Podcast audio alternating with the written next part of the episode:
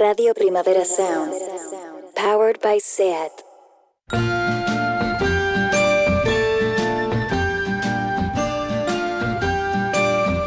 Ever since the day that you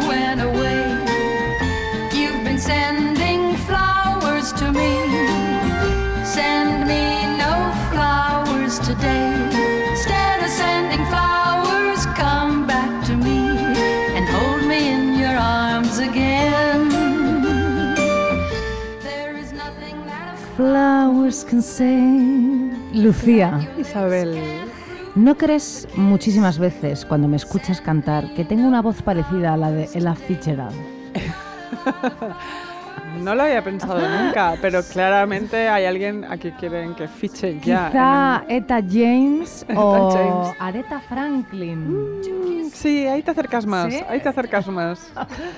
¿Cómo estás, Lucía? Yo bien, ¿y tú cómo estás, Isabel? Pues mira, me he equivocado de ropa y es- estoy asada como un pollo, ¿sabes? Pero es que... Vienes muy abrigada, es verdad. Sí, sí, con calcetines y Sí. todo. Y sí, sí, y tal. Mira, tengo en la cocina puesta, eh, puesto un calendario y voy tachando los días que me quedan para las vacaciones. Ay, sí, por favor. Nunca en mi vida he deseado tantísimo que lleguen las vacaciones. Creo que me pasa lo mismo. Me pasa lo mismo. Te lo digo de verdad. Yo voy mirando sitios paradisíacos a los que ir. Tengo 70 ventanas abiertas ¿Ah, en el sí? ordenador. Y claro, no es posible, pero bueno. Bueno, yo no sueño. es posible. Bueno, eh, Hay sí, sitios sí, paradisíacos cerca muy sí es bonitos, sí, posible. sí, sí. ¿Por qué no iba a ser posible? No puedo más. No puedo, yo tampoco. yo tampoco puedo más. Estoy agotada y ah, la verdad que, ah, bueno, pues incluso a lo mejor me iría sola de vacaciones para no hablar con nadie ni No, es mentira, o sea, me muero al, al- al Yo me muero. tres. Yo no podría. Yo te, Te yo te llamaría todo el rato. Decía, Lucía, ¿dónde puedo comprar aquí en Zara de los Atunes eh, hilo y dedal? ¿Qué, ¿no? está- qué estás, qué estás haciendo? Yo haciendo? estoy haciendo esto. Yo te llamaría todo el rato. Yo también, qué vergüenza. Ay, bueno, en fin. a ver, Lucía Ligmaer, hoy Sí. Es un deforme diferente. Especial. Especial, distinto, original, porque vamos a hablar de Virginia Woolf todo el rato, Sí, pero vamos a hablar sobre todo de sus pensamientos. así es. O sea, no vamos a hablar de Virginia Woolf en realidad. Bueno, vamos a hablar de sus pensamientos y luego los vamos nosotras como a analizar y desarrollar. Sí, sí, sí. Vamos a hacer unos pensamientos sobre los pensamientos. Así es, ¿No? sobre estos, estas afirmaciones ¿no? que hacía Sí, Virginia, que, que- están ahí anotadas en su diario. Efectivamente. Los vamos a pillar y vamos a hacer lo que Con nos las dé que la gana. estamos muy de acuerdo. Bueno, bueno, es que es que menuda. Menuda es Menuda Virginia, genia. Virginia Woolf. Bueno, Virginia. Empiezas tú, querida, Sí, con empiezo uno yo. de los pensamientos eh, que has seleccionado. Sí, voy a, voy a ello. venga ya, voy allá. Eh, primer pensamiento. Me produce un placer supremo renunciar a un evento social. Bueno, por favor. O sea, esto, este pensamiento es tan conciso, pero es tan importante Bueno, en bueno, realidad. Bueno, bueno. porque claro, eh, cuando lo elegí pensaba, bueno, a ver, eh, cuesta pensar en algo así en medio de una pandemia, ¿no? Porque un evento social a ratos te parece lo más apetecible del mundo, Sí. cuando mo- estamos todo el rato ahí solos, ahí metidos en casa. De- yo sí pienso, claro, en un concierto con gente sudorosa y tú gritándole a gente que apenas conoces, ¿no? ¡Qué alegría verte! Sí, ¿Te acuerdas de esos, sí, esos sí, sí, sí. momentos? Sí.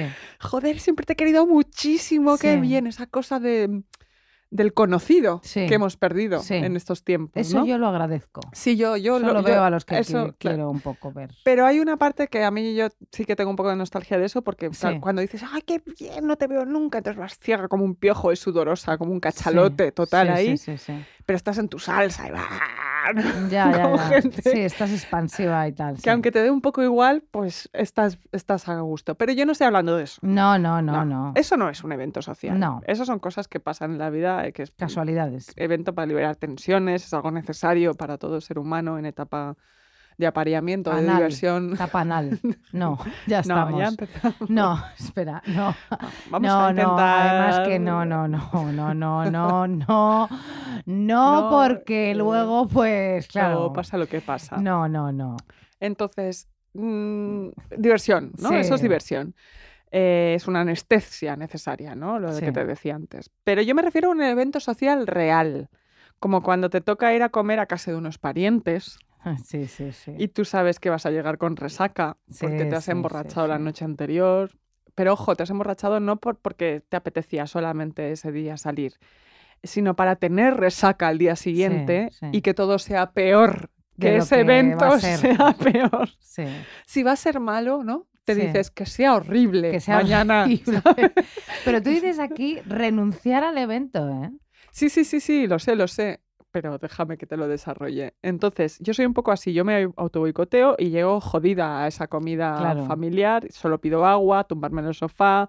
Mi madre dice, pobre, la niña está mala, es que trabaja mucho, sí. pobre mamá, lo siento, no eres tú. Es que odio a todos los otros parientes. Sí. O peor, una cena de empresa donde te va a te- tocar sentada al lado de María Pilar, ¿no? Sí. que es el Opus, y escucha a Jiménez Los Santos. Ya. Aunque luego hace tríos, pero no se lo cuenta a nadie, María Pilar. Menuda brujilla, María Pilar, es una artista. María Hace Pilar tríos. es un poco juguetona en la Ay, intimidad, María Pilar. pero es aburridísima Es las cenas de empresa. O cuando tienes una cena de parejas en tu casa, Sí. ¿Sabes esas cenas de parejas donde el mundo, donde todo el mundo cree que es, que es libre y tolerante, pero en realidad no sabes cómo? Es cuando te salen todos los estereotipos de género, Ya. todos que tú tenías escondidísimos para ti misma y que jurabas no tener porque tú eras una feminista de verdad y tal, ¿no? Yo pero esas, pasa. esas cenas de pareja lo que hago es aprovechar y discutir con mi pareja en público. Bueno, es un recurso. Saco eso para, no sé, para hacer mi circo y que, ¿no? Y que- Para distraer la Sí, atención de lo que está pasando. Sí. Respeto mucho eso. Re- ya que- Lo respeto. Sí, sí, sí, sí. Lo voy a poner en práctica. No, no, es que tú sabes que yo hago eso, mi Bueno, novio claro, también lo sé. hacemos así muy graciosos. Sí. Y, ah, pero bueno, es que, claro, Sí, jugar sí. a las pare- ir de cena de parejitas entonces me Es parece asqueroso. ¿Por qué en una cena con una pareja te conviertes de repente en esa persona que le dice cariño a tu novio, ¿no? Sí. A- a- O, o que enseña la casa y dice, mira, esta mesa de café la compramos en Vietnam, Sí. Y mientras dices eso piensas, soy gilipollas. Soy gilipollas porque, sí, total. en cuanto lo dices, Sí. esto que he dicho es, Es- de gilipollas. Sí, totalmente, ¿no? claro. Y piensas, tú te estás oyendo decir Sí, esto, ¿no? sí. En realidad me odio a mí misma, acabo de decir esta frase porque he dicho esto. Sí. Y tu novio, mientras en el salón, comenta con el tío, ¿no? Eh, pues cuáles son las, posibles soluciones al rojipardismo contemporáneo. Sí, O le dice al otro hombre, te voy a poner un vinilo genial sí. que me pasaron de un sello que no conoces. Lo que pasa es que, claro, tú estás dando por hecho todo el rato que son, eh, que son cenas de heterosexuales. Bueno, claro, sí. Sí, sí, Yo es que tengo hecho. pocas cenas con heterosexuales, quiero decir que es Eso que... te honra. No, pero tú lo sabes, ¿no? Sí, sí, sí, sí. Eh, Mi pandi no es hetero. No, pero a veces si te toca alguna de estas, ¿qué te pasa? ¿Alguna sí, vez te ha sí, tocado? sí, te- me ha tocado, sí. Eh, entonces, cuando tu novio dice eso, Sí. dices, ah, no, que en realidad los gilipollas somos los dos. Claro, ¿sabes? totalmente, sí. Somos dos gilipollas, somos un par de gilipollas. Entonces, claro, los compromisos sociales tienen muchas modalidades, pero solo hay dos consecuencias. O te das cuenta de que la gilipollas eres tú, o te das cuenta de que los gilipollas es la gente a la que tú has invitado. Sí, totalmente. Eso es así. Sí. Entonces, hay que, o sea, que cancelar un compromiso pensando en todo esto es una maravilla. O Yo sea, men- sin parar. mentir, decir que te duele la tripa, que tienes diarrea, que te ha entrado un curro urgente que no esperabas y te quedas en casa, ¿no? Sí. Te quedas en casa mientras llueve y tú das brincos como si estuvieras enamorada Claro, porque es como, madre mía, de la que me he librado, de la ¿no? que me he librado. Entonces tú estás ahí enamorada de la vida, te pones rocío para seguir viva, Ah, me porque encanta. sola en casa y quieres matar a todos los que opinan distinto a ti, Sí, por sí, sí, sí, supuesto. por supuesto. Mira, cancelar un compromiso es mejor que la heroína, es mejor que el opio. Cancelar un compromiso es mejor que tener dinero. Oye, es mejor que todo. Es, es que sí. Lo que, fíjate que yo siempre lo dejo para el final, la cancelación, Sí. muy mal eso por mi parte, porque, ¿sabes? Ya, ya. Porque Para que te dé más placer sí, todavía. no, y porque pienso, voy a ir, aunque luego todo el rato pienso, no, no voy a ir, no. El lunes, por ejemplo, a ti te cancelé una cosa. A mí me cancelaste. Sí, Sí, me cancelaste sí, una cosa, sí. es verdad, es verdad. Sí, y, eh, Yo sabía que iba a Sí, pasar, ya, ¿eh? yo ya Porque lo ya sé te que conozco, sí, sí, sí, pero sí. y entonces lo cancelé y pensé, bueno, pues qué Pues- maravilla, pues, me quedo en y casa. te quedaste genial. Me dormí. Claro. Sí, sí. Eso, sí, Eso eso no, hay- es no fenomenal. tiene precio eso. El otro día me contaste una cosa interesantísima que es em, cuando cancelas la, te- la, la sesión de terapia. Sí. ¿Qué pasaba con eso? ¿Cómo se llamaba? Bueno, que un... yo leí que cuando cancelas la terapia, eh, lo que estás haciendo ahí en realidad es un acto de resistencia Sí, la- a- al acto terapéutico. Sí. Es decir, no vas porque en realidad no quieres avanzar. No, no quieres, a- porque es que estás sufriendo mucho y... Y eh, mira, dame un respiro. Sí, hijo, eso lo he hecho también yo esta semana, madre Fíjate, mía. este- lo has hecho todo, he ¿eh? hecho Has todo, cancelado muchísimo. Es que yo quiero un descanso. Está muy bien. No pasa nada, ya la semana siguiente pues otra vez a soñar y otra Y vez con los traumas. Pues mira, te lo mereces Me el lo descanso. mereció. Muchísimas sí. gracias, porque chica, Lacan pues a veces es un poco intenso, ¿no? Hombre, tú, si hay intensidades, están en Lacan. Bueno, mi pensamiento sobre Virginia Woolf, Sí, elegido para, eh, en este segundo eh, eh, pensamiento, Sí. es, en el mundo solo existen dos clases de personas, las que son lo bastante agradables para enamorarnos y las que no. Bueno, me encanta. Mira, por supuesto, yo me he enamorado de las dos modalidades, de las Claro. que son suficientemente agradables para enamorarse y de las que no. Yo también. He estado con las que no. Y de las que no, existen dos tipologías clarísimas. Están los que se comportan como príncipes o aristócratas, Claro. que tú les cuidas, eres generosa, les das mucho amor, la- toda la carga mental de esa pareja la tienes tú, todos los planes, todos. Y ellos como que reciben esos cuidados y ese amor, ellos no dan nada, no Mm. hacen nada y como que... Como que, bueno, les viene dado porque son niños mimados, a lo mejor hijos únicos, a los Claro. que se les ha dado todo, Todo. y entonces dan por hecho que hay que dárselo. Que lo merecen y se dejan querer. Efectivamente. Y ellos pues no dan lo mismo o no son tan amables o agradables como tú, ¿vale? Sí, lo y a los que luego hay que educar, Uf, como a leones, qué cansado. con látigo.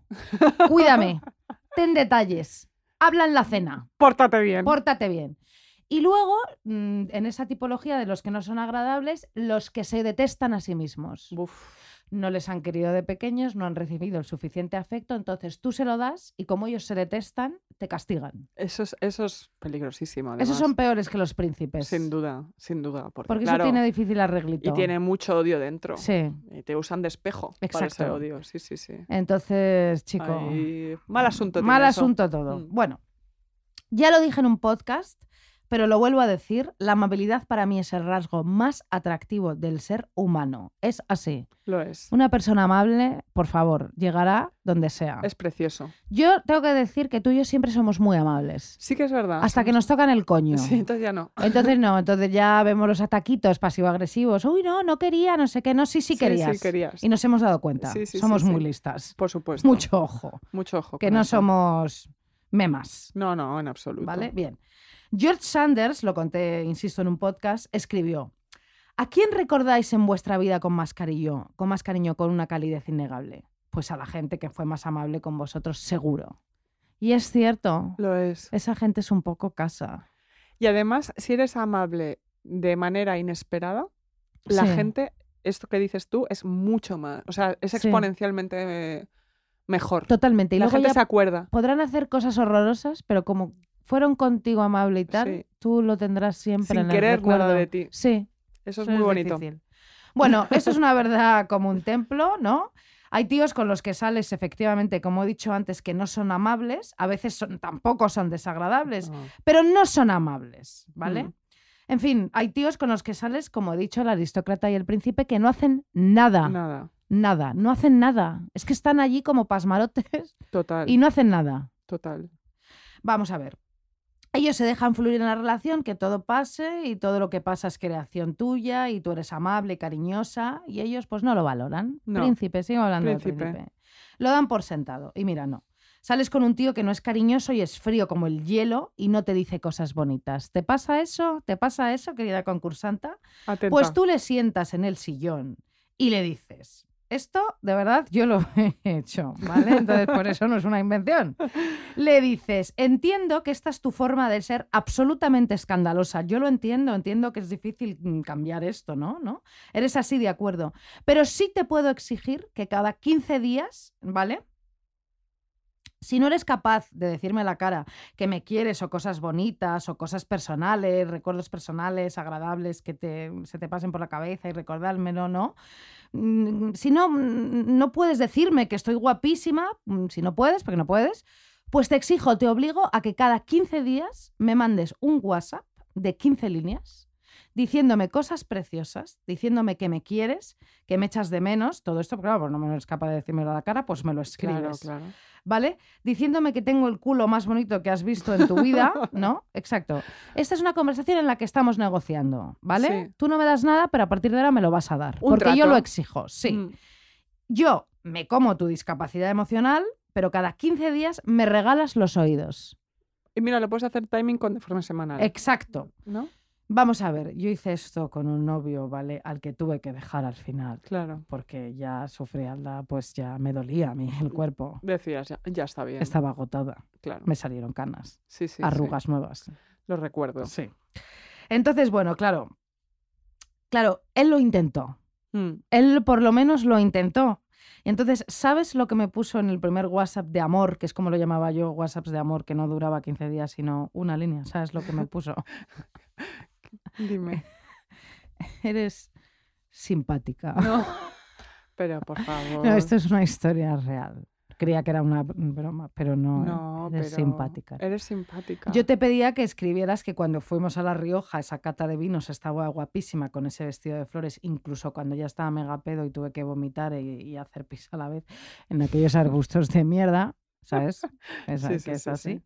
Pero bueno, y que cuando por la mañana que me estaba yo duchando me miraras pensando, qué suerte tengo de estar con esta chica que siempre está estreñida, sí, pero que me hace las vacaciones siempre agradables y divertidas. Claro. Y no dímelo. se está quejando cada dos por tres de que no, no cago. Claro, ¿Sabes? claro. Que ya lo Dime digo algo, aquí, ¿no? Bueno, qué asco. Bueno, qué horror. Siempre voy a lo que mismo, A lo anal. a lo horrible, ¿no? Bueno, Fase qué, anal. qué espanto. Bueno, no, no me dices que tienes el pelo más bonito que has visto en tu vida, ¿no? Ya. Y que mis tocs de dejar siempre abiertos los armarios en la cocina, pues te parece absolutamente adorable. No te lo dice. No, no.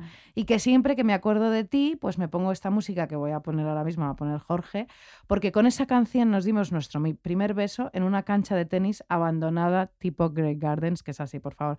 Ponme Jorge los cuatro jinetes del apocalipsis, esta vez sí que de André Preván y no de Alex North. Escuchad esta casa, uy, esta casa, Esta canción. esta canción tan maravillosa con la que yo me di un beso precioso en una cancha de tenis Ay, abandonada ay, con este señor guapísimo, frío como el hielo.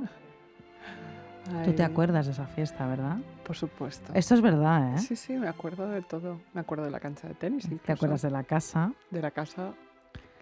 De la casa mucho, sí. Sí, Sí, sí, sí. Cuando sí. todos vosotros estabais durmiendo, él y Sí. yo nos llevamos un altavoz. Mira, mira. Por favor, Jorge, sube esto.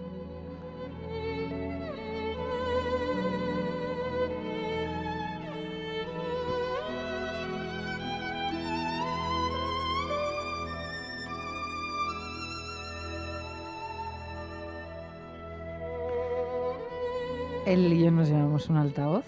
Sí. Nos pusimos esta maravillosa canción de esa maravillosa película. Sí. Y entonces, bueno, mm, hicimos de todo en la cancha de tenis.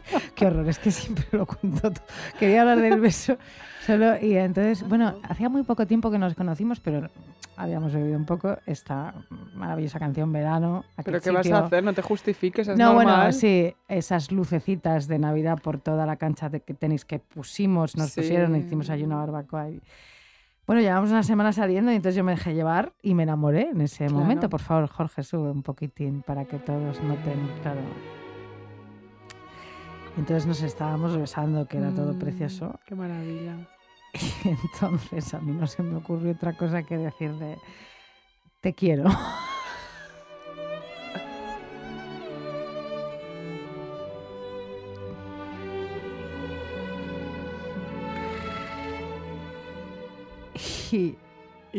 ¿Y él que hizo, ¿no? qué hizo? Pues eh, se apartó. se apartó. No. Y fue, a, a por la barbacoa, fue hacia la barbacoa a tomarse un chorizo asado de hace tres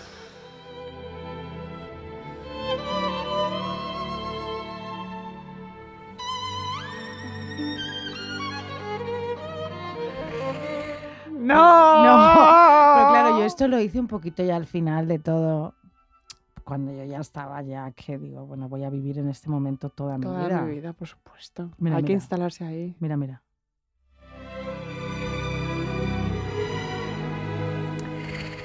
Claro, después de esto, a las dos semanas lo dejamos. Claro. Porque no. quería tanta intensidad, ¿no? No, no, no había opciones. Pero él me decía que se acordaba de esta canción y de ese momento. Mm y entonces lo intentamos otra vez. Ay, ay, ay, ay, qué sufrimiento.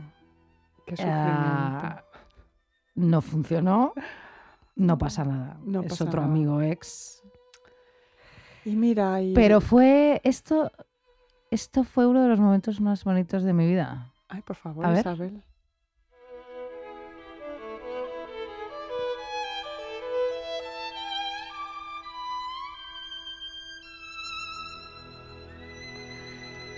Sí, fue uno de los momentos más bonitos de mi vida y además él, él es mi amigo, le quiero muchísimo y tal, y esta canción siempre será nuestra. Siempre será vuestra canción. ¿Te ha dado pena esto, verdad? Un poco, también es como es una época tan bonita primaveral, eh, me han dado ganas de morrearme. Como claro, dices tú, claro.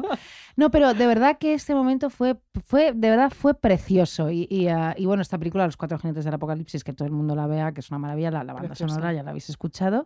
Y bueno, esto siempre será nuestra canción. Siempre será vuestra Y canción. se la dedico desde aquí, Desde aquí un abrazo, ¿no? porque es un tío estupendo, pero que en ese momento pues no podía No tener podía una ser. relación. No podía ser. A veces es mejor dejar ir eso. Sí, claro. sí, no, no, no nos guardamos ningún rencor Claro y, que no. y- y- y tenemos un amor de amistad precioso. Eso es genial. Sí. Viva vosotros. Todos mis ex, eh, qué, qué fuerte, ¿no? bueno, te, toca. Me toca. eh, Me toca, claro. Después de esto, cualquiera, ¿sabes? Después de los cuatro jinetes, cualquiera Qué sigue. bonito, ¿no? Muy, muy bonito. Sí. Muy bonito. Yo te voy a hablar de algo totalmente distinto, que es pensamiento número tres. Em, ¿Qué mezcla de placer y desánimo cuando comprendemos que alguien nos envidia? Sí, Mira, em, yo supongo que a Virginia esto le producía la languidez de saberse superiormente brillante y mejor, ¿no? Claro. Claro, porque dices, es que eso era mejor. Claro. claro. Pero a mí lo primero que me produce, después del chispazo de placer que todas podemos reconocer que existe en saberse envidiada, Sí. o sea, hay un primer momento que dices, "Bueno, esto es la hostia, Sí, ¿sabes? sí, esto es genial. Luego me produce un terror profundo y sostenido. Hombre, es que ya nos hemos dado cuenta que luego llega el castiguito. Claro. Y no solo eso, porque claro, por envidia, la gente hace las cosas más atroces. Sí, ni siquiera se dan cuenta a veces. Claro, claro. La gente piensa que, que, mm, las cosas más atroces se hacen por celos, Sí. pero no. No. Las verdaderas barbaridades, los destrozos más alucinantes del alma y, y en la gente y tal, se hacen bajo el influjo de la envidia. La gente traiciona por envidia, te deja sin trabajo, llega a matar, hace todo. La gente eh, que envidia es capaz de todo y a mí placer, placer, lo que se dice placer, pues del todo no me da, ¿no? A mí me intranquiliza.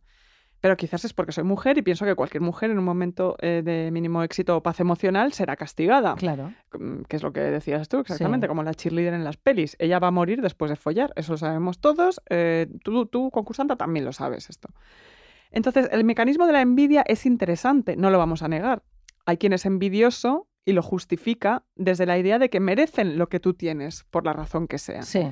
Ellos son merecedores de lo que tú te has ganado y creen que tú lo tienes eh, por mera suerte. Joder. dicen, No eh, porque lo. Claro, no porque te lo hayas currado. Claro. Dicen, qué injusto es esto, ¿no? Qué injusto es esto.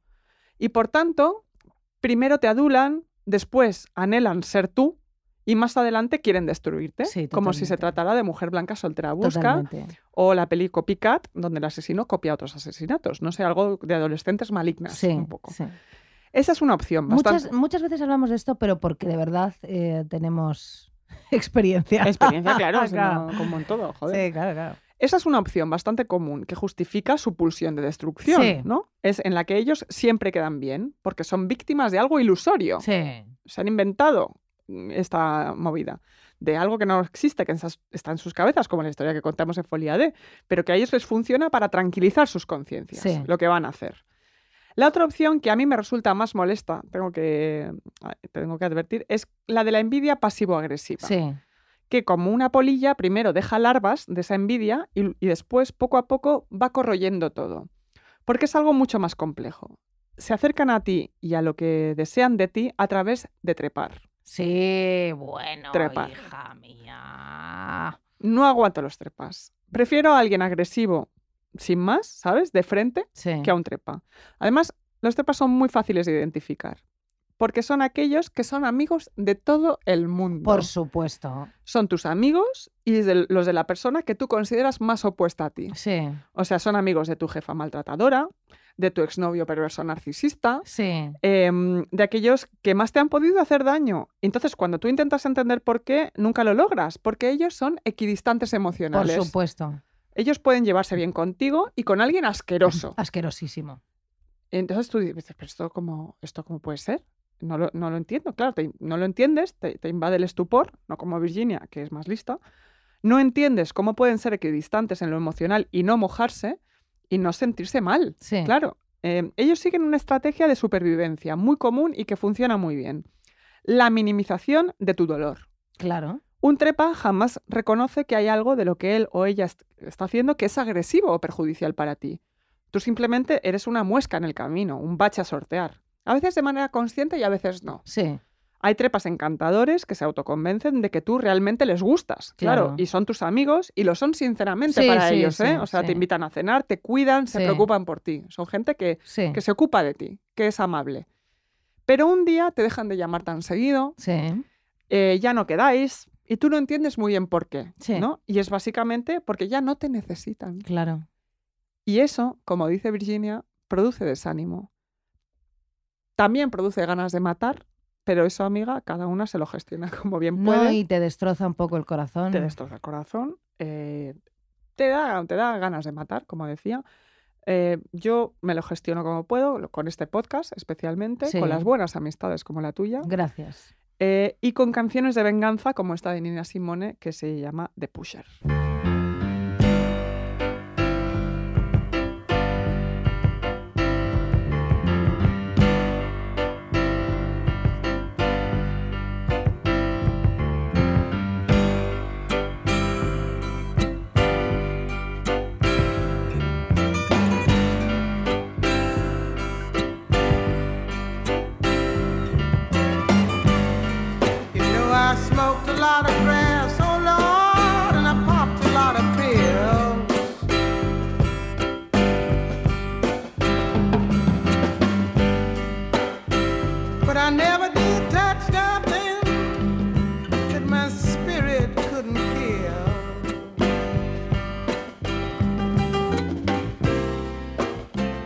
Maravilla esta señora, ¿eh? Esta señora que un día tendremos que hablar de ella. Sí. Porque tiene una vida bastante fascinante y la- a- además la pobre, digo la pobre porque hasta, hasta muy tarde en su vida no le, no le diagnosticaron que era bipolar. Fíjate, y lo pasó fatal. Lo pobre. pasó fatal. Ay. No sabía la mujer que era, claro. Claro, y estuvo ahí, pero una genia absoluta. Y ella fue súper combativa. Uf, ella no paraba. Hombre, claro. Subámosla un poco.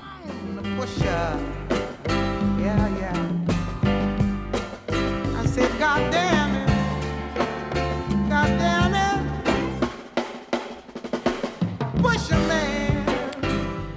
Bueno, vamos allá con otro pensamiento que es que este me, me- me- me chifla. O sea, ver, ¿cuál es? Te lo juro, por. Dios, Lucía. O sea, dice Virginia, todos los idiotas son el mismo idiota, el mismo ser lamentable e inepto, que avanza arrastrando los pies con una mueca repulsiva y una ansiosa mirada salvaje en los ojos. Parecen generar desconfianza, un espectáculo horrible, deberían matarlos a todos.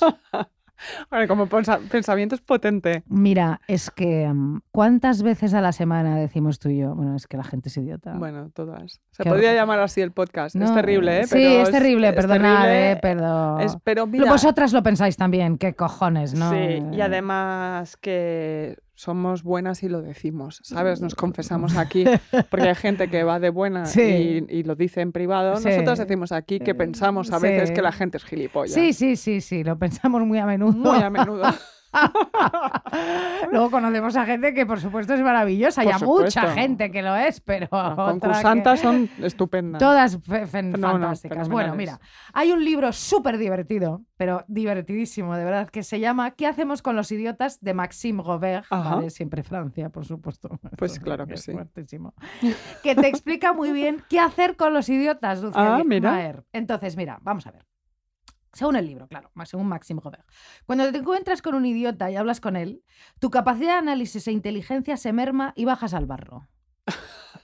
Claro, es que cuando hablas con un idiota no te creces ni, te, ni eres mejor persona, no. Totalmente. Te conviertes en otro idiota. Esto que decía Marina Pichot, ¿te acuerdas que decía discutir con, con idioteces? con Claro. alguien me provoca un aneurisma. Pues claro, ¿sabes? claro, No claro. más. O sea, claro, o sea, tú hablas con él, eh, efectivamente, entras en su juego y no lo puedes evitar, además, también te lo digo, ¿eh? es, es complicado.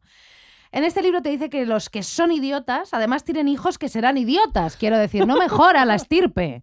¿Sabes? No, no, no, no va, No de, avanza. la gen- va de generación en generación. Ya, Por eso hay tantos idiotas. claro. ¿sabes? Efectivamente. Entonces, la idiotez, te cuenta, ha ganado muchas batallas en el pasado y ganará muchísimas en el futuro. Hay más idiotas que no idiotas, Claramente. claramente. Y Oye, claro, ¿tú has visto esa película que se llama Idiocracia? No. Tienes que verla, y concursantes tenéis que verlas. Es una película que, que no tuvo éxito porque se metía con Estados Unidos muchísimo Sí. y va sobre cómo, eh, por un problema que hay, em, la gente va siendo cada vez más idiota en Sí. Estados Unidos y entonces eh, criogenizan a- al protagonista y a Maya Rudolph Sí. Eh, y aparecen eh, tres siglos después en un Estados Unidos donde to- la gente no sabe ni hablar y solo beben eh, gaseosas y no y no y, todo- y el presidente es un está en un todo sucede en un reality bueno bueno es una Sí. película fantástica Ay, qué, qué guay. Idiocracia Porque además eso es lo que va a pasar. sí sí ya está pasando Eso es, claro. Bueno, entonces, hay más idiotas que no idiotas. Los idiotas son intolerantes, están, llenas, están llenos de prejuicios y son muy obstinados. Es imposible reconciliarse con ellos, ¿no? Golpes bajos, frases inoportunas y estúpidas, se niegan a descolgarse de sus certidumbres, se niegan a dudar, no atienden a razones. Claro, además es que también te dice que. Te dice Maxine que ojo, porque todos somos el idiota de alguien. totalmente Claro, es que todos somos el idiota de alguien. Qué fuerte, ¿verdad? qué miedo Qué miedo, ¿no? Es, es, es es así. En fin, bueno. Los idiotas además te quieren convencer siempre de sus idioteces. No cesan en ese empeño, no quieren que te alejes, ¿no? Quieren que te acerques para convencerte. por supuesto Nos invaden y no importa que ese día estés de buen humor, mm, que hayas desayunado fenomenal, que ya no estés estreñidas, o sea, quiero decir, te sacan de quicio sí o sí.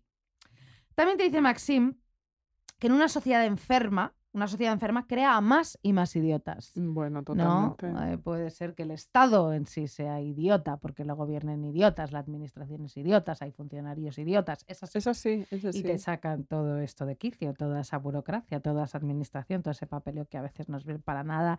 Y son montañas y montañas y montañas de obstáculos y problemas para conseguir un objetivo, sí que a lo mejor es que te devuelva dinero o Hacienda o que no, simplemente hacer una factura. totalmente ¿Vale? En fin, bueno, bien. Qué fuerte. Me quedo muy a gusto, ¿no? En fin, bueno, en fin. Y nosotros les juzgamos como idiotas, como seres inferiores a los idiotas, y ahí empieza el problema, porque en lugar de pasar de esa idiotez que nos interpela totalmente, en lugar de pasar, efectivamente nos interpela, y entonces, claro, nosotros retrocedemos como seres humanos al darle espacio y minutos para debatir sus idioteces. Mm, y no hay que hacerlo Pero es que sí. Es que es inevitable. Porque claro, en el momento que empiezan a repugnarnos, empezamos nosotros a perder empatía y claro, te estás tú mismo transformando en un ser hostil, o sea, en un idiota, como he dicho antes. Pero no lo puedes evitar porque tú quieres proteger tus ideales y tu bienestar y tu mundo y en lo que crees. claro luchar No, no, porque tu leitmotiv en la vida efectivamente son tus valores y lo que tú defiendes y lo, por lo que, bueno, pues por, por Por lo lo que tú vives. por lo que te riges claro, claro entonces no puedes, por favor, mm, pensar que haya alguien que no piense como tú. claro ¿Pero qué dices? sobre ¿No? todo que piense idioteces to- Totalmente. Entonces, claro, el otro te pone nerviosa, te repugna, saca lo peor de ti y además, claro, te hundes porque piensas que, claro, mm, que- claro, porque pierdes la sangre fría y la capacidad de análisis, ¿no? Así que en el libro te aconsejan que sonrías a los gilipollas y así regresar a tu humanidad por ti, por ellos y no entrar en sus insinuaciones. y si acaban dominando el mundo No, no, espera, que te sigo contando. Bueno, ver, ya lo hacen. ya también tienes, ¿sabes? tienes razón Ya lo hacen. o sea hay que, hay, que- es como autodefensa Sí, ¿no? completamente. Es muy complicado, pero, Pero hay que hacerlo. hacerlo. Vamos a ver. Y te hay que hacerlo por ti, claro no por ellos. Porque claro, ese idiota te interpela, como he dicho antes, es una especie de invitación para bajar al barro, no lo hagas, saca fuerzas, hazlo por ti, demuestra tu valor moral. ¿vale? Tú eres superior, recupera el control y no entres en su juego porque te emponzoña a ti y te llevas unos disgustos tremendos. Te llevas unos disgustos tremendos después de eso. No vale la pena. No, no merece la pena. Claro. Cuantos más idiotas ellos, más sabio eres tú. Solo tú puedes defender a la humanidad. Así que pasa del idiota porque si no el idiota y tú seréis un equipo. Y no hay que ponerse al mismo nivel de los Efectivamente, idiotas. es que sois un equipo, ya habéis estrechado un lazo, tenéis una relación. Y tú quieres tener una relación o estrechar un lazo con un idiota. no. Tú no quieres ser parte de ese equipo, ¿vale? O sea, claro que no. A veces no nos podemos deshacer de ellos porque, claro, están en el curro, en tu familia, mm, están Mm, en tu todas día a día, ¿no? Mm. Entonces el libro aboga por hacer las paces, ¿vale? Si llega uno a una comida y empieza, por ejemplo, a nombrarte a famosos que conoce, a hacer name dropping, a presumir de prestigio, de pasta, esos exhibicionistas exasperantes que son idiotas, tú tranqui. Paciencia, no te enroques en discusiones estériles. Ah, sí, estuve el otro día con... Ah, genial, tú pasa, ajusta cuenta con tus em- ajustas cuentas con tus emociones, ¿no? Reniega, tú allí haz, sangre fría, controla y luego ocúpate de ese cabrón. ¿Cómo? Pues A mira, ver, por favor. primero, si quieres entrar a como le tienes que ver todos los días y no has podido hacer esto de pasar, dice, primero los rebates con educación, ¿no? Las reglas de tu mundo. Ajá. Rebates con educación las reglas de tu mundo. Intenta que se identifique con tu sistema de valores. Si reconoce que tienes razón, genial, eso que te gamas, ganas. Pero como los idiotas siempre abogan por la guerra y el conflicto y, de la, y por la destrucción, si ves que no hay posibilidad, deja que hablen, ya queda poco para que esa comida se termine y ya está. ¿Vale? Y deja- dejas que hable solo. Exacto. ¿Vale? Muy bien, me gusta. También te cuenta Maxim que, claro, con las redes sociales los idiotas se han multiplicado exponencialmente, Ajá, ¿no? Absolutamente. tienen más visibilidad, vi- eh, claro, entonces silencialos, bloquealos, no les hagas caso. Nada. En serio, esto bueno, ya lo, ya lo sabemos, ¿no? Y dice el autor, ¿acaso no debemos defender nuestros valores? Pues mi respuesta es, ante los idiotas, si, eh, o sea, ante los, ante los idiotas y tus valores te importan, sobre todo no los defiendas. Nada. Nada, Nada. cero, Ni agua. ni agua. Yo caigo, yo caigo siempre. Pero bueno. Pero hay que, hay que salir de ahí. No les des zascas. Ni Estas zascas. tonterías, zascas, no. No, no, no. No les des zascas. Zascas no.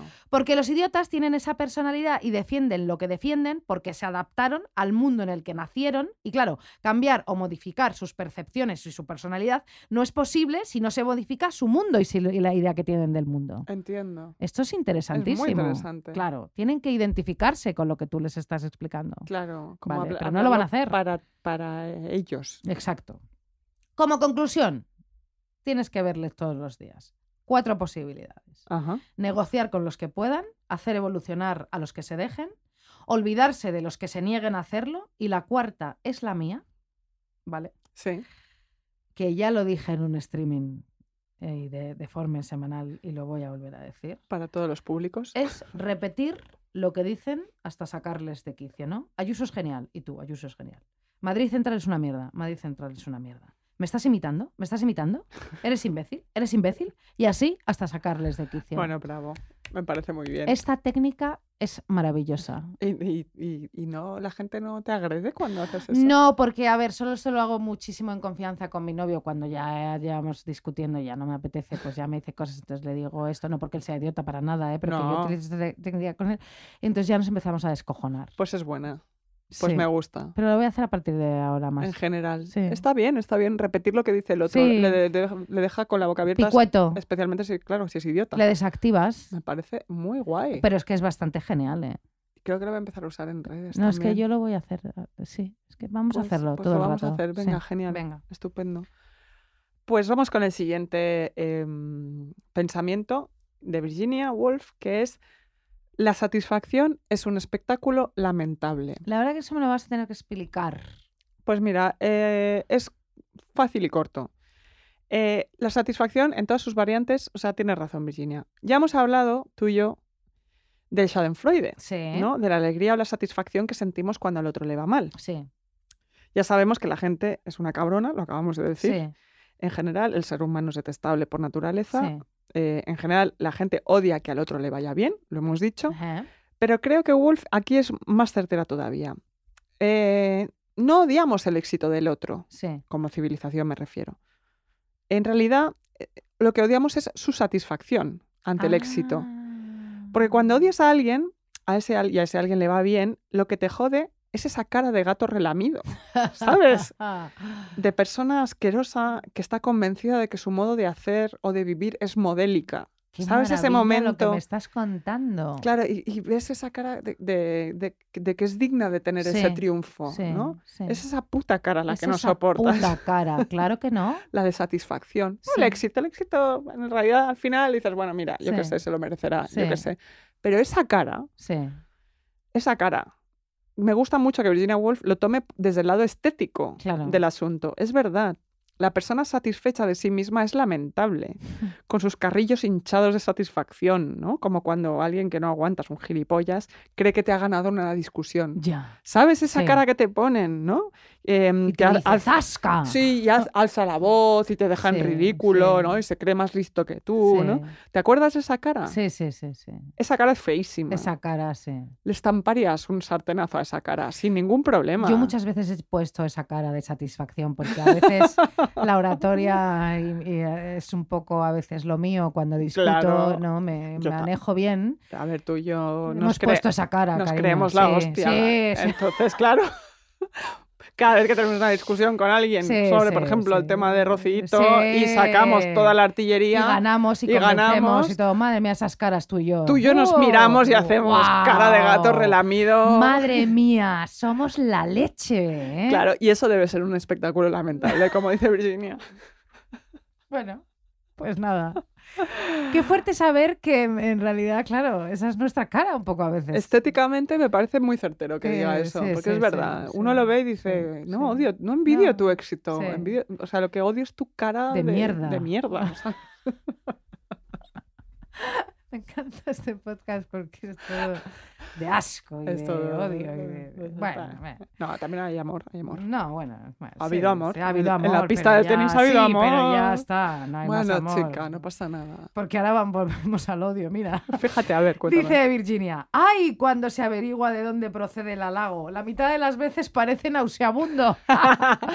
o Ay, sea, Virginia, por favor, razón. es que Virginia también era una odiadora profesional. Claro. nata. Y todo el mundo le encanta, ¿no? Pues ya está. No, y además ella decía que la gente era absurda siempre. Hay un pensamiento que no hemos puesto que dice, qué gusto cuando estás con personas que no son de segunda categoría, que no son como de mentirijilla. Ese pensamiento es fantástico. Gente de verdad. Gente como de verdad, ¿no? Claro. Bueno, vamos a ver. Ay, cuando se averigua de dónde procede el halago, la mitad de las veces parece nauseabundo. Ay. Vamos a ver, amigas concursantas. Yo voy a hablar por propia experiencia. Vamos allá. ¿Vale? Que estoy segura de que es la tuya también.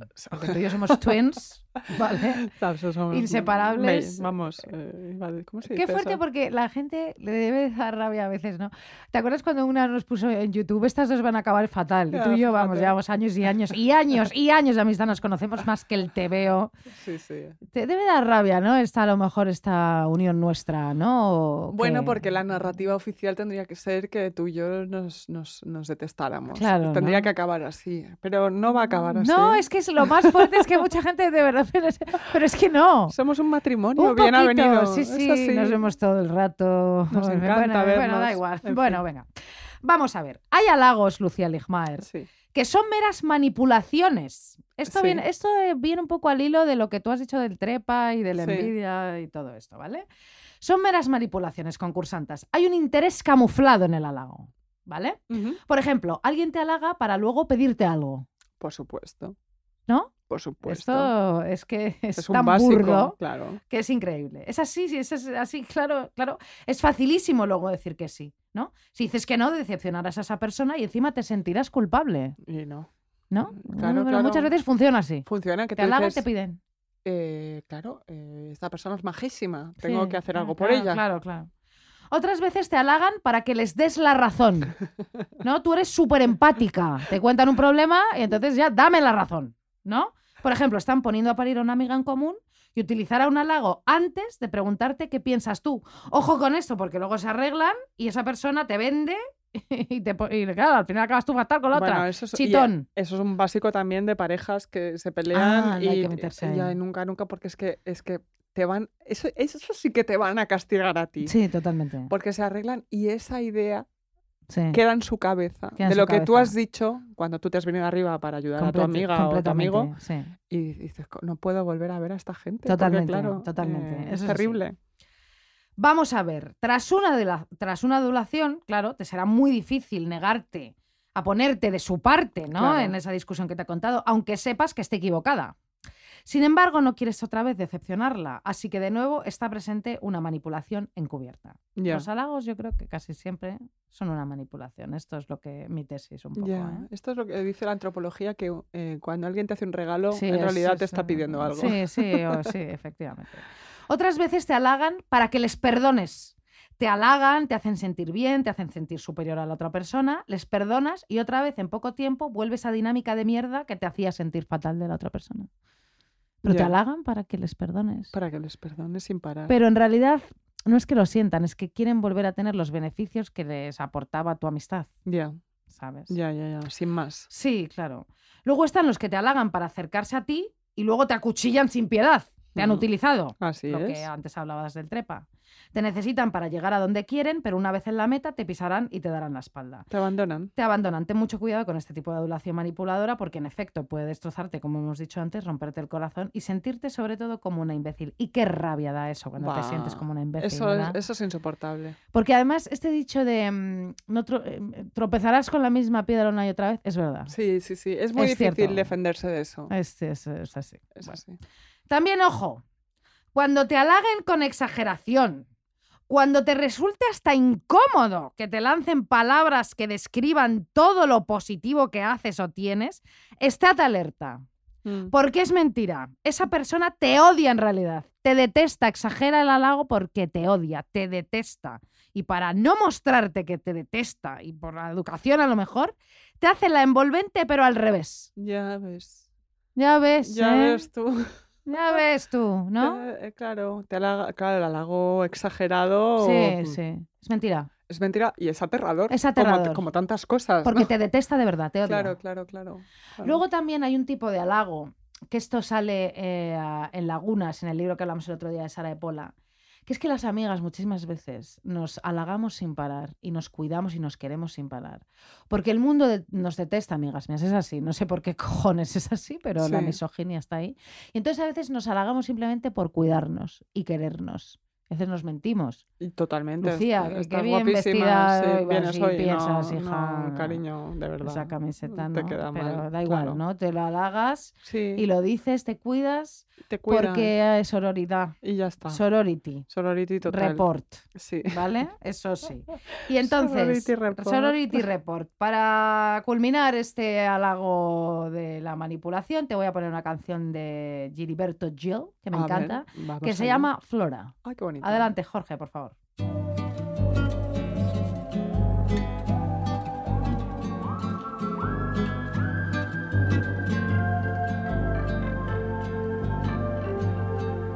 Imagino-te já idosa, frondosa toda a folhagem, multiplicada a ramagem de agora.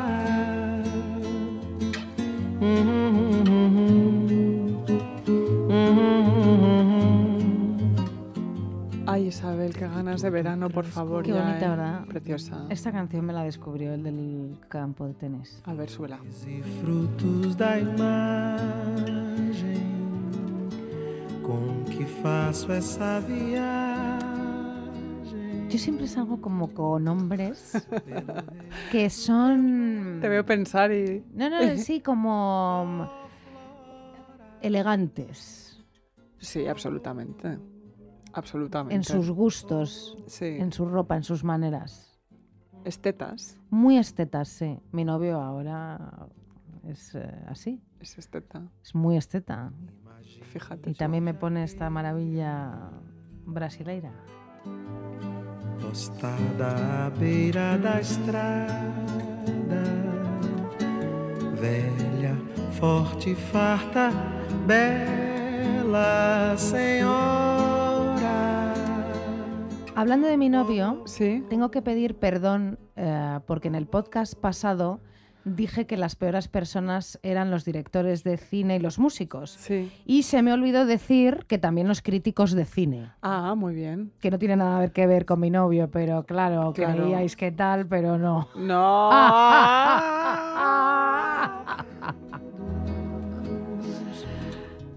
La cinefilia es una gentuza importantísima, ya lo hemos dicho, pero claro, se me olvidó decirlo, ¿no? Disclaimer, pues Sí, recordatorio. Sí. Por favor, Lucía, Vamos con el siguiente pensamiento. esta música, por favor, que siga mientras... que siga mientras tanto, eh, mientras hablo yo, sí. claro que sí. Pues el siguiente pensamiento es que la buena educación me serena. A mí también. Esto, esto es tan verdad. Ay, Esto es una maravilla. hombre, es que... Esto es así. Esto es un poco como lo de la amabilidad. Totalmente, sí. totalmente. Em, hemos dejado de largo, de, de largo una de las virtudes... em, ¿De largo? De lado. De, lado. lado, de Sí, lado. el teclado. Relajado de de largo. lado. Una de las virtudes más importantes de la historia, que es la buena educación. Sí. No se habla suficiente de la buena educación, Sí. creo. Ahora parezco una señora mayor defendiendo los valores del franquismo, pero no es, no, no, es eso. pero no, Franco, no, que era un señor que mataba a todo el mundo, qué buena Claro que- educación es esa. Ninguna. Ser un fascista. Para nada. Pero realmente hemos pasado por alto, además, que eh, la buena educación es uno de los grandes valores de la seducción y del, y del bienestar en el mundo. Sí. O sea, lo más importante del mundo, lo más importante del mundo, yo es lo que pienso y lo que he descubierto, escuchadme concursantas, mucho más que la belleza, en la seducción hablo, ¿eh? mucho más que cualquier otra cosa, lo más seductor son dos cosas. Que la persona que tú tengas delante huela bien Ay, sí. y que sea bien educada. Sí. O sea, una persona que cada vez que te ve te pregunta serenamente, ¿cómo estás? Sí. Que escucha tus opiniones, Sí. que pide agua cuando te ve deshidratada en una terraza, que se acuerda de algo... resaca. Sí, con resaca o con, o con el verano madrileño, que joder. Bueno, mía. mira, luego hablamos de la humedad de Barcelona. Sí, madre mía, bueno, yo pero- me desmayé, ¿te acuerdas? Sí, sí, me acuerdo. Eh, aquí A mí tú en- entre, entre junio y septiembre no me ves porque estoy en mi casa maldiciendo. No, hombre, pero este calor es mejor que el de la humedad Ah, de allí, Fiestas de San Cayetano, decís, encanta, estáis sí, locos. Eso ya lo dije. 40 grados, me da igual, no me importa. Ya, es que estoy mal, no importa. No, pero ¿por qué vas a estar mal? Ah, lo de la memoria. La memoria, lo mío. Ay, yo lo mío, no hija, importa. bueno. Pues nada, eh, es que muchas veces no distingo cuando hablamos tú y yo por teléfono. ¿Qué de del podcast. Me pasa eso. Ay, qué fuerte. No sé cuándo hablamos sí. tú y yo y cuándo Ya, estamos es aquí. grabando, Entonces, claro, claro, me- claro. Me, hace gracia Sí, y lo sí, repito, claro. fíjate, fíjate. No, es verdad, ya me dice por teléfono de las fiestas de San Cayetano, no sé qué, y yo le vuelvo a decir, allí enseñar a Raquel Pérez a mear de pie, que, es fuerte. En Bueno, fin, perdona, sí. Pues nada, pues la gente que pide agua cuando te ve deshidratada en una terraza y mm, gente que se acuerda de algo que le dijiste la última vez que te vio. Sí. Es lo más agradecido que hay en la faz de la Tierra. Nos han contado un cuento ridículo en el que las personas interesantes son procaces, maleducadas y rebeldes porque es una manera de demostrar su independencia y su sinceridad, ¿no? Sí. Y su savoir-faire. No. no. No. me interesa tu sinceridad, No. no me interesan tus opiniones. Sí. Sé amable Ajá. o finge serlo un poco, como hago Exactamente. yo, que me sea hasta tu carta astral, Sí. ¿sabes? y de todo lo que hablas, pedazo de pesado. Sí. Sé educado eh, y seréname un poco, como dice Virginia, Sí. y ya está. Sí. Y punto. Es un pensamiento corto pero importante. Debaixo da tua sombra, oh flora. Mira, Virginia dice una cosa que es tan genial. A ver. Virginia dice, me tranquiliza, pues juega a mi favor, constatar lo poco que habla y piensa la gente de nosotros en comparación con lo que una cree. Estamos tan sincronizadas. Por favor, esto no es una especie de soulagement, una especie de consuelo, una especie como de verdad de volar, eh, no, libre, de, de- de sentirse una como más eh, liviana. Liviana total. Por favor, pero esto como antes no nos lo habían dicho. Ya, ya, ya, ya, ya. Absolutamente. Bueno, vamos a ver. De verdad, eso me tranquiliza muchísimo. No sabes cuánto, te lo juro. Y más además siendo mujeres, te lo digo en serio, cómo se nos fiscaliza todo y están todos pendientes a ver cómo nos pueden machacar. Pero sobre todo a mí lo que me alucina de esta era en la que vivimos es cómo la gente se acoge además Bueno, a ver, claro, es que claro, l- luego, luego sigo con el pensamiento, pero antes te digo, claro, que como se nos fiscaliza y tal, se acoge la gente ahora mismo a la literalidad de lo que se dice. Ah, bueno. Ahora no se atisban para nada ni la ironía ni el cinismo y todo se lo cogen al pie de la letra. Esto es acojonante, ¿no crees? Totalmente, totalmente. Pero es que es impresionante, ¿eh? Claro, es que no, no entienden. eh, Bueno, primero que nos quieren machacar cada vez que hablamos. Claro, eso es lo que quería decir, que no sé por qué lo he dicho todo así como deprisa y no leyendo, tenía No. que haber leído mi introducción bien. Pero, por ejemplo, cuando te dije el otro día lo de Nabokov, de Lolita, que era un poco para chincharte, Sí, como que la gente me yo es que estoy con Lucía, está muy bien Nabokov y, y Lolita de Nabokov porque es ficción. Pues sí, claro, claro. pues sí, dije eso y qué. y qué? Era- era todo ¿Por qué me haces un debate en. Instagram? no, no. O cuando, cuando se hace humor en Ah, redes, bueno, por supuesto. ¿no? Eh, y dices, ah, jaja, me encanta, no sé qué, Ah. sois todos los que- lo- a los que os gusta, no sé qué, es una estupidez. La gente viene a debatirte Sí, en serio. Sí, Venga, por favor, que es todo una broma. totalmente. Y además, ¿qué me importa? ¿Qué? ¿Sabes? Es estúpida. Perdón. Además, yo es que cambio de opinión cada cinco minutos y considero que es sanísimo cambiarla. Y esto también les deja picuetos a mucha gente, ¿eh? ¿Eh? Como de que cambies de opinión. Eso les desbarajusta, ¿no? Lo que, la idea que tienen sobre ti. Claro. ¿no? Tíos y primos que tienes que ahora sí, ¿no? piensan esto. Sí, y además como si fuera tan importante tener que rebatirte esa opinión. Sí, todo es que mañana, estático, ¿no? mañana cambiaré de opinión Sí, y está sí. bien. Tengo mis principios, pero cambiaré de opinión Sí, en sí, cosas. Sí, Bueno, pero pensar que tú misma estás más pendiente de ti misma que los demás, ¡ay, marav- por favor, maravilloso! Además, si dices alguna burrada o tal, es un descanso importantísimo para la salud mental. ¡Ay, qué bien! ¡Ay, qué bien! Y más ahora en las circunstancias horribles en las que vivimos, ¿no? La pandemia, coronavirus, tal. Nadie se escucha. Así que también vivimos en una, vivimos en una epidemia narcisista, ¿vale? Totalmente. ¿vale? Además de, mm, de salud, ¿no? En todo el planeta, pero es que es acojonante, ¿no?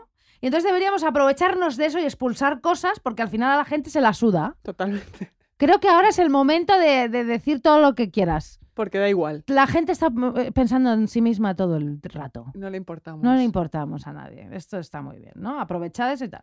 Por ejemplo, pues yo pienso, y sin ser madre, que vivimos en una época en que muchos padres son súper indulgentes con sus hijos y les consienten un montón de cosas y están criando a pequeños dictadores, a pequeños aristócratas y príncipes que luego no harán, no serán amables con sus novias o novios Sí, y les tratan como si fueran miembros de la realeza. ¿No estás de acuerdo conmigo? Absolutamente. Por favor, no me tires piedras, es que lo veo. Y no, y no, y sobre todo no penséis que va todo sobre vosotros. Exacto, exacto. No va sobre ti. Si tienes un hijo o una hija, eh, no estamos hablando de No ti. estamos hablando de ti. Yo veo a padres que idealizan de tal modo a sus hijos que no les están educando bien. O sea, lo que estoy diciendo que morro tengo, no soy madre, pero lo veo. Venga, Sí, sí. o sea, venir a lanzarme galletas, se la salida del podcast, lo que queráis. Bueno, pero lo pienso de verdad. Muchos padres deberían hacer camisetas y ponérselas a sus hijos y que pusieran la camiseta. Mando yo. Yo recuerdo una, una cosa que me contó una persona hace años que me dijo que a su hijo no le iban a enseñar la palabra no. Ah, pues nada. Y yo pensé, esto es aterrador. Claro, no le enseñes a frustrarse, claro, pues nada. ¿Cómo? Ya, Y sobre todo a poner límites. totalmente. Me pareció, digo, bueno, chica, pues Tendrán una capacidad de frustración a los 40 que esos niños infelices para siempre. Yo sonreí y me fui de ahí, claro. Claro. Además, luego esos niños tendrán todos los pecados capitales, todos juntos a lo bestia. Soberbia, ira, envidia, pereza, gula, lujuria y avaricia. Me he puesto aquí católica, apostólica romana. Muy bien, chica. Pero es cierto, Claro. es cierto. Mira, lo digo, es que no pasa nada. La gente está a sus cosas, nadie me va a culpar por esto. Esos niños de mayores pues no querrán hacer cola para ir al cine y serán unos narcisistas de tomo y lomo y creerán pues, pues que son pues eso, príncipes, aristócratas, realeza, el príncipe Felipe. También pienso que en los medios de comunicación cada vez menos contratan a mujeres feministas y listas y contratan a mujeres conservadoras y a lo mejor a cómicas que hablan de altramuces y de pijamas y no de lo que hay que hablar. Eh, lo digo así de claro. Hay una involución Totalmente. Absoluta. Preocupémonos de esto, de esto sí. De esto sí. Preocupémonos de esto. Ir en contra del sistema se castiga en los medios de comunicación, Y por eso tenemos lo que tenemos. efectivamente. Pues em, vamos a terminar con el último pensamiento, Muy bien. Isabel. Eh, Puedes decir lo que quieras porque todo el mundo está pendiente de sí mismo, no le importa. Es que estamos muy sincronizadas, Sí. porque realmente el último pensamiento va al hilo exactamente de lo que tú dices y es, soy tan importante para mí misma y tan poco importante para los otros, pero la creencia de, en que importo mucho a los otros es la que me vuelve tan intensa, Claro. que es la conclusión de lo anterior. Totalmente. Mira, este es quizás el aforismo o pensamiento de Virginia Woolf más importante de la historia. Sí. No es broma. Si realmente lo interiorizas y te das cuenta de lo que significa, amiga, es posible que no necesites hacer la mitad de la terapia que estás haciendo o que vas a hacer en algún momento de tu vida. Por supuesto. Si yo resumiera las noches de insomnio pensando en aquello que dije en una cena, Sí. que fue una inconveniencia, claro. Ya sabes, cuando dices algo que está fuera de Sí, lugar, sí, pues sí. Estás, estás feliz tomando cava o cerveza o lo que sea, y tienes sentada al lado a alguien que no conoces muy bien del todo y le haces una confidencia importante porque quieres empatizar con esa persona. Eso Claro. es mucho de la seducción. Cada una sabe de, ese momento que estoy hablando, esa vez en la que realmente la cagas, esa vez. Sí. Y al cabo de un rato, te Además, das- tu instinto te está diciendo no lo digas, no, No lo digas, no no lo digas, pero lo y en cuanto lo has dicho, Sí. te das te cuenta. arrepientes. Pero luego, como estás un poco anestesiada y Sí, tal, sí. dices, ah, no pasa nada. Pero sí, sí. Pero al cabo de un rato te das cuenta de que es un error, no tendrías que haberle dicho a esa persona ese secreto inconfesable y tienes sudores fríos a la madrugada. Claro. Ya sabes, te tomas una pastilla y al día siguiente estás como groggy el día entero, pero aún así no se te va de la cabeza No, cómo pudiste irte de la lengua de esa manera, sobre todo por qué totalmente. ¿Por ¿Qué, qué? necesidad? no había ninguna necesidad. O incluso cuando fuiste cruel con alguien que no conoces delante de otra mm, gente y dijiste de una persona, esa persona es una mercenaria de la mierda. Es que esto lo dimos mucho, Lucía, yo, perdón, ¿eh? Sí. Esto lo hemos dicho, tú lo sabes. Sí. Me veo. y que- Esta persona es una mercenaria de la mierda, lo hemos dicho Lo- tantas, tantas veces. Y luego llegas ahora entre las 4 y las 5 de la mañana que te castigas y Sí. dices, ¿cómo pudiste ser tan hija de puta? No, y sobre todo delante de esa persona. Que Exacto, delante que de mí, eh, Isabel claro, Calderón no y pasa nada, pero delante de ese desconocido claro, claro, no. dices, chica, Lucía, de verdad no tienes Sí, freno. sí. Pues ¿sabes qué? Que No importa. no importa. No importa. No importa, importa nada. Sí, porque no solo están pendientes de sí mismos, ¿eh? Porque esa persona no te estaba escuchando en no, realidad. no, no. Esa persona no te presta atención. Y no sabe lo que significa además ser mercenaria de la mierda. Nada. Solo tú y yo lo sabemos. Solo tú y yo. Se- esa persona solo se presta atención a sí misma. Claro. Nadie te escucha ni analiza las cosas que tú crees eh, que analiza de ti. Solo, eh, solo se importa a sí misma, lo digo en serio. Esto lo explica el filósofo surcoreano Byung-Chul Han. ¿En serio? Eso parecía una broma, pero, Pero no lo es. lo es. El extremo narcisismo de nuestra época ha cambiado las bases de nuestra sociedad. Solo nos fijamos en nuestra propia subjetividad, Sí. no en la de los demás. Y esto es importantísimo. ¿Sabes cuando en Sexo en Nueva York Sí. Dicen que no sabemos por qué un hombre deja de contestar a las llamadas de una mujer y la otra persona le da el secreto revelador que le dice simplemente no le interesas lo suficiente? Sí, ¿No? He's sí. not that into you. Sí, ¿Te acuerdas? me acuerdo. Y esa, esa afirmación es absolutamente reveladora. Totalmente. Pues con esto lo mismo. Sí. Despreocúpate. A nadie le importa lo que haces o pienses. Muy bien. Solo te importa a ti. Y con esto terminamos. Aquí va una canción para bailar Sí. y olvidar y ser una narcisista cojonuda, Muy bien. pero muy bien educada y muy amable. Muy bien. Ahí vamos. Son los Chromatics, es una versión de Girls Just Wanna Have Fun. Muy bien.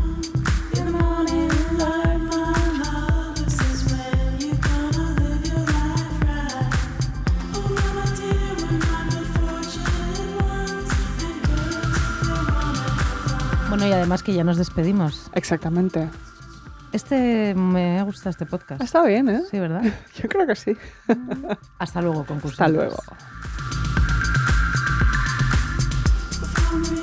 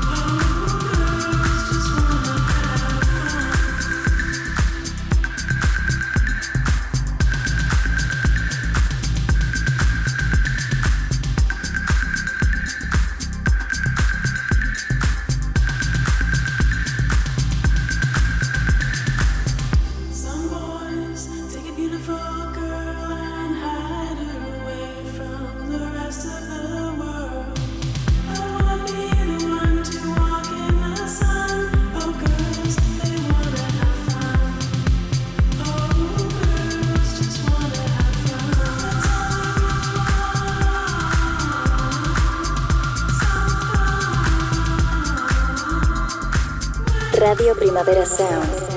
Powered by SEAT.